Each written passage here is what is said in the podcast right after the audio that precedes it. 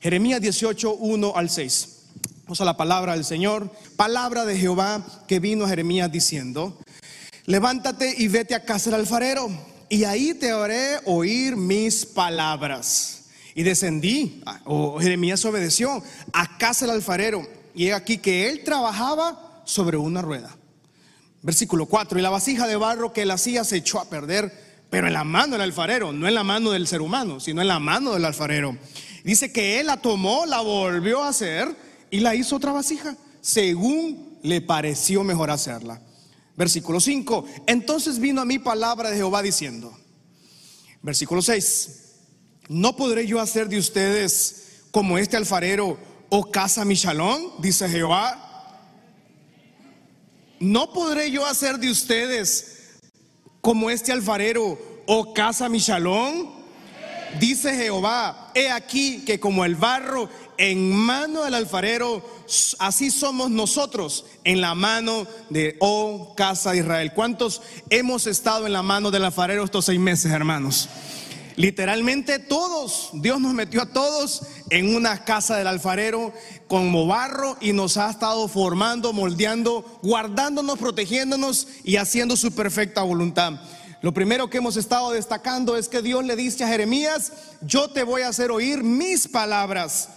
Y algo que Dios ha hecho en estos seis meses es que Dios nos ha hecho escuchar sus palabras.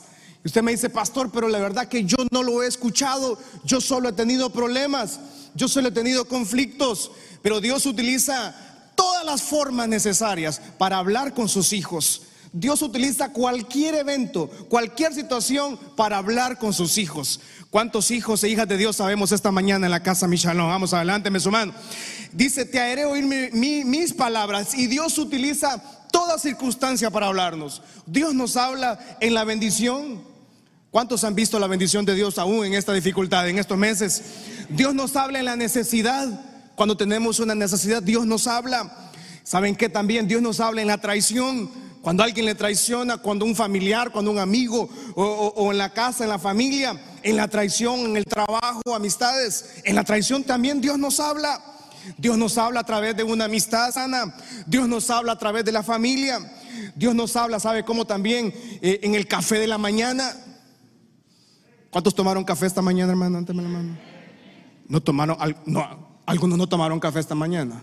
Pero algunos no toman por saludo porque no les gusta. Levánteme la mano todos los que son amantes del café. Levánteme la mano. Okay. Cada mañana que usted toma una tacita de café, hermano, ¿qué siente usted? Ah, usted siente aquel, aquel, aroma. Y mi esposa todas las mañanas me hace un café caliente, hermano, y sale el humo. Y yo quedo viendo la taza. Yo siento que Dios me habla ahí. Qué belleza. ¿Sabe cómo Dios nos habla también? En la oficina, en el trabajo. Dios nos habla en la empresa. Dios nos habla esta mañana en la iglesia. ¿Sabe también cómo Dios nos habla? Te haré oír mis palabras, le dice Dios a Jeremías. Porque usted me dice, pastor, pero yo no, no hay un alfarero en San Pedro Sula, en la ciudad, ya no tenemos alfarería, un alfarero donde podamos ir a conocerle y abramos y nos enseñe cómo trabajar. Pero no vamos a ir, pero Dios sí nos habla en el trabajo, Dios nos habla, ¿sabe cómo? Con la sonrisa de un bebé. Levánteme la mano todos los que son abuelos y abuelas aquí, vamos a ver. ¿Cuántos de ustedes cuando agarran a su nieto no ven la mano de Dios en ese nieto riéndose, hermano? Porque los bebés se ríen y usted no sabe ni por qué se ríen, pero se ríen. ¿Sí o no? ¿Cuántos, ¿Cuántos, somos padres de familia acá?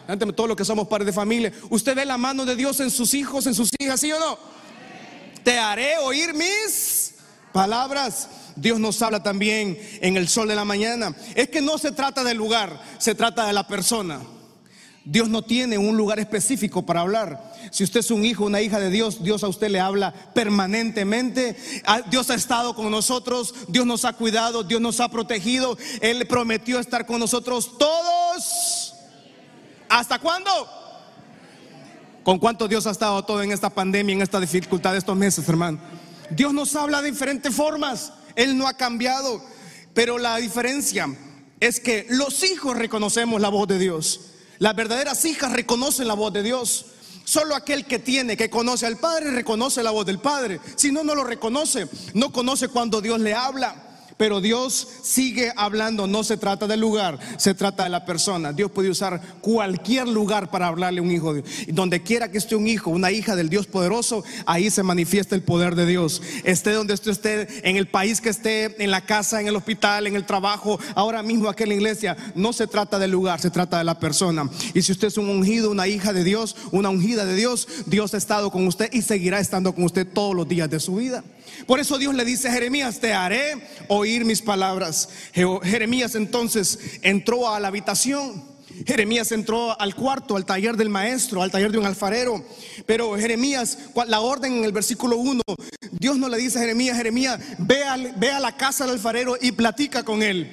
La orden es el versículo 1, por favor. Le dice, ve, desciende, versículo 2, desciende a la casa del alfarero y te haré oír mis palabras. En ningún momento le dice, platica con él, conversa con él, coméntale, pregúntale. Solo le dice, te haré oír mis palabras en lo privado. Él no habló, él estaba escuchando, observando, eh, viendo el ruido de una rueda, viendo, viendo el taller. Este, este, no era un, no era una maquila, ¿verdad?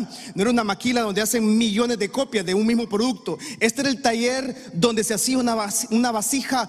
Una vasija podía durar tal vez medio día, un día, eh, dos días, una semana, pero era una, una vasija. Y esa vasija es totalmente original, es totalmente diferente a millones de vasijas. De esa misma forma es que Dios nos llama a nosotros. Dios no tiene una maquila de personas. Dios no tiene muchas personas que se parecen. Usted y yo somos diferentes, totalmente diferentes. En la familia, todos son diferentes porque Dios no tiene copia, Dios tiene vasijas, pero necesitamos verle a Él trabajando. Y Dios, lo que yo puedo ver desde esta perspectiva pastoral, es que Dios ha estado trabajando a favor de sus hijos, a favor de sus hijas. El trabajo, el propósito, el destino de Dios se está cumpliendo y se seguirá cumpliendo en su familia, se seguirá cumpliendo en su hogar y en sus generaciones. Alguien dice amén en esta mañana. Pero Jeremías no entendía y él solo está observando. Vamos, denle fuerte ese aplauso al Señor. ¿No le parece fantástico que entre el, el mundo tiene más de 7 mil millones de personas? La población mundial. Y entre toda esa población, Dios le llama a usted por su nombre y le conoce porque usted es su hijo, una hija del Señor. Dios ha sido bueno estos seis meses. Allá la gente en internet y en la radio, Dios ha sido bueno. En todo esto, ¿por qué? Porque Él trabaja a la forma de Él, a la manera de Él. Pero necesitamos observar su trabajo. Efesios capítulo 1, versículos 3 al 11 dice, Efesios 3, 1, perdón, dice, alabado sea Dios Padre nuestro Señor Jesucristo, que nos ha bendecido en las regiones celestiales con toda bendición espiritual en Cristo.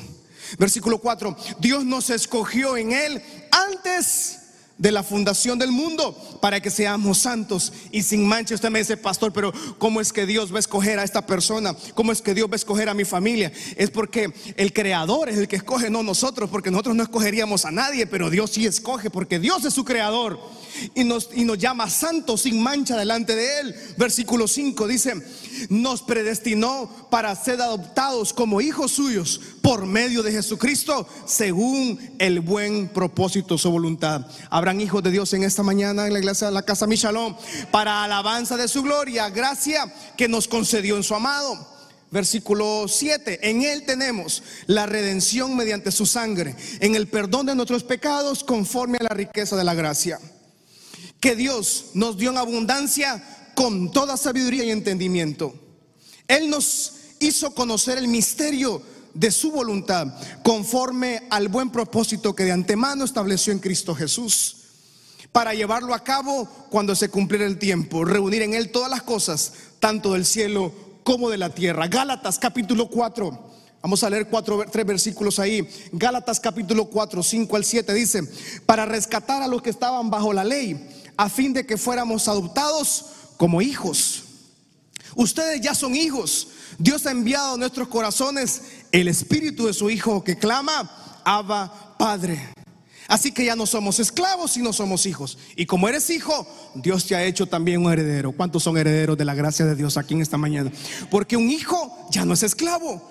El esclavo no tenía derechos, el esclavo no tenía herencia, el esclavo no podía opinar, no podía pedir nada, pero el hijo sí puede. Por eso el hijo sí reconoce al maestro que está trabajando. El hijo, el verdadero hijo, la verdadera hija de Dios, entiende que esta situación que hemos vivido es Dios trabajando y formando el propósito de él. ¿Cuántos dan gracias a Dios porque Dios ha estado trabajando a favor de su familia, a favor de su casa?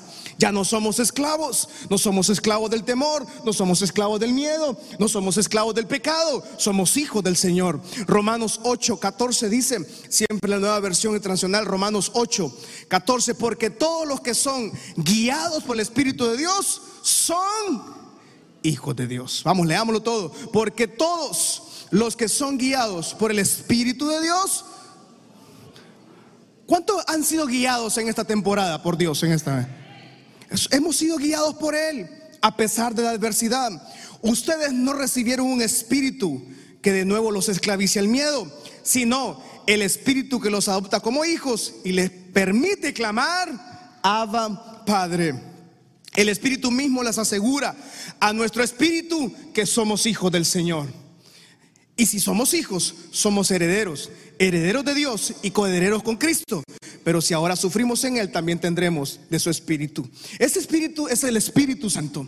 Y algo que nos ha sostenido a todos en esta temporada es el Espíritu Santo, es el poder del Señor el poder, el poder mantenernos firmes en la fe, el poder seguir creyendo que Dios ha seguido obrando a favor de su pueblo. ¿Cómo un hijo de Dios se sostiene? Nos sostenemos a través del agua, del Espíritu Santo. El alfarero, cuando Jeremías llega a la casa del alfarero, él ve un alfarero, ve el barro, ve una rueda.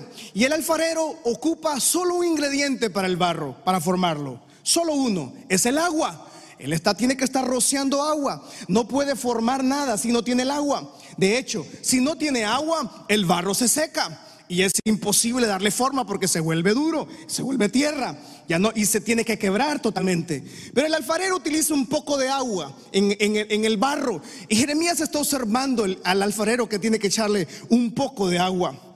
Aunque la rueda siga dando círculos, si no tiene agua, el barro no va a lograr tomar una forma no va a lograr tomar el propósito para el cual está siendo diseñada. El mejor ingrediente y el único ingrediente en la alfarería es el agua. Tiene que tener algunos otros elementos, pero el más importante es el agua. Si conocemos a Dios, tenemos es porque conocimos a Cristo Jesús. Y si conocimos a Cristo Jesús, es porque tenemos el Espíritu Santo. Vuelvo a repetir, si conocemos a Dios es porque recibimos a Cristo Jesús. Y si tenemos a Cristo Jesús, tenemos al Espíritu Santo. ¿Cuántos tienen al Espíritu Santo en sus vidas? El Espíritu Santo entonces ha sido prometido para la humanidad desde tiempos. Joel capítulo 2, versículo 28 y 29.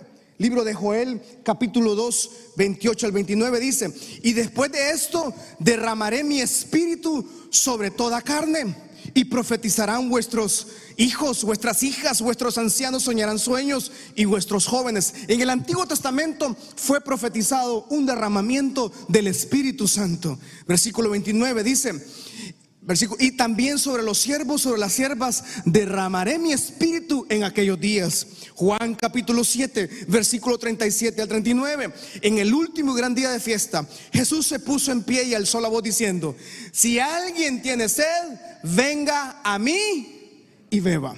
Versículo 38, el que cree en mí, como dice la escritura, de su interior correrán ríos. Vamos, diga conmigo, de mi interior dígalo fuerte, de mi interior correrán ríos de agua viva. No de agua de muerte, no de agua de tragedia, no de agua de frustración, correrán ríos de agua viva. Versículo 39, esto dijo del Espíritu que habían de recibirlo los que creyesen en él, pues todavía no había venido el Espíritu Santo.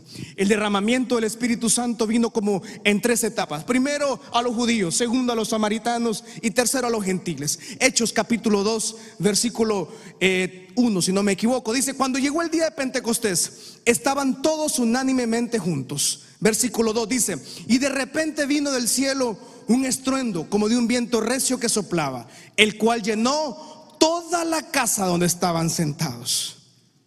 Y se le esparcieron lenguas repartidas como de fuego, asentándose sobre cada uno de ellos se derramó el Espíritu Santo. El Espíritu Santo sigue ungiendo las vidas de las personas. Cuando tenemos a Cristo, tenemos al Espíritu Santo. El Espíritu Santo se derramó en Pentecostés. El Espíritu Santo se derramó en, Hechos capítulo 8, 14 al 17. Hechos capítulo 8, 14 al 17 dice, cuando los apóstoles que estaban en Jerusalén oyeron que Samaria había recibido la palabra de Dios, enviaron a Pedro y a Juan. Versículo 15, de los cuales habiendo venido, oraron por ellos para que también recibiesen al Espíritu Santo. Versículo 16, porque no había descendido sobre ninguno de ellos, solamente habían sido bautizados en el nombre de Jesús. Hechos capítulo 10, versículo 44 al 48. Recuerde que hoy tengo que ir un poco más rápido por el tiempo, ¿verdad? Así que disculpe si lo llevo como en carrera. Pero dice el 44, dice, mientras aún hablaba Pedro estas palabras, el Espíritu Santo cayó sobre todos los que oían el discurso. Y los fieles de la circuncisión que habían venido con Pedro se quedaron atónitos de que también sobre los sanpedranos y sobre los de Michalón se derramase el don del Espíritu Santo cinco o seis amenes. Ok, versículo 45 nuevamente. Y dice que los que venían con Pedro, cuando vieron que los de Michalón y los de San Pedro Sula y la gente que está en internet y en la radio, también se derramaba sobre ellos el don del Espíritu Santo. ¿Cuántos han recibido el Espíritu Santo en su familia, en su vida? Levanta su mano al cielo en esta mañana y diga, Espíritu Santo, ven sobre mi vida, Espíritu Santo, derrámate sobre mi vida. Vamos, diga, clama el Señor, Espíritu Santo, necesito tu unción, necesito tu confirmación, necesito tu consuelo. Espíritu Santo, derrámate sobre mi vida, derrámate sobre mi familia, derrámate sobre mis hijos, sobre mis hijas. Espíritu Santo, vamos, alguien está clamando al Señor en esta mañana. Espíritu Santo, derrámate sobre mi corazón, derrámate sobre mi matrimonio, derrámate sobre mis hijos, sobre mis nietos, sobre mi empresa. Alguien recibe la unción del Espíritu Santo en esta mañana. Alguien levanta su mano al cielo y diga, Espíritu Santo, te necesitamos en la casa, mi shalom. Te necesito en mi vida, necesito en mi corazón. Espíritu Santo, ven a la casa, mi shalom, esta mañana y sea derramado como un viento fuerte en cada persona, en cada familia que nos está viendo. Espíritu Santo, inunda nuestras vidas. Alguien está clamando al Señor en esta mañana. Alguien clama por su unción. Alguien clama por su poder. Espíritu Santo, dígalo fuerte. Espíritu Santo, llena mi vida. Derrámate sobre mi corazón. Derrámate sobre mi familia.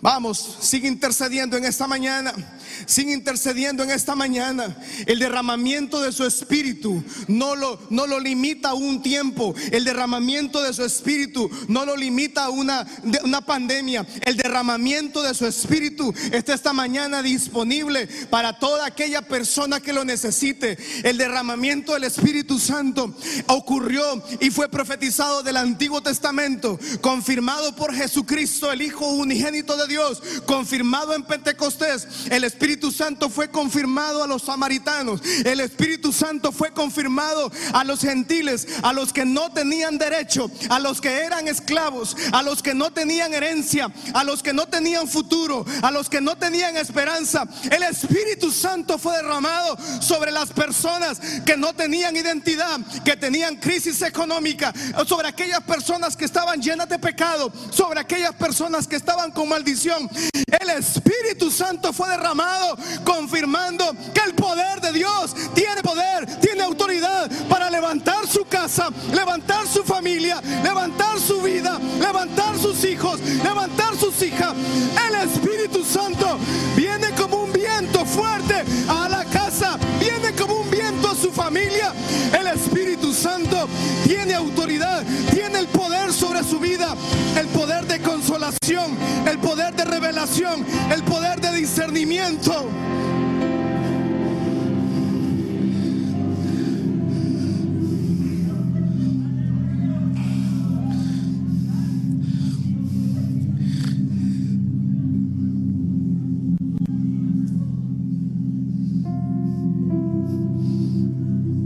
Alguien levanta sus manos al cielo.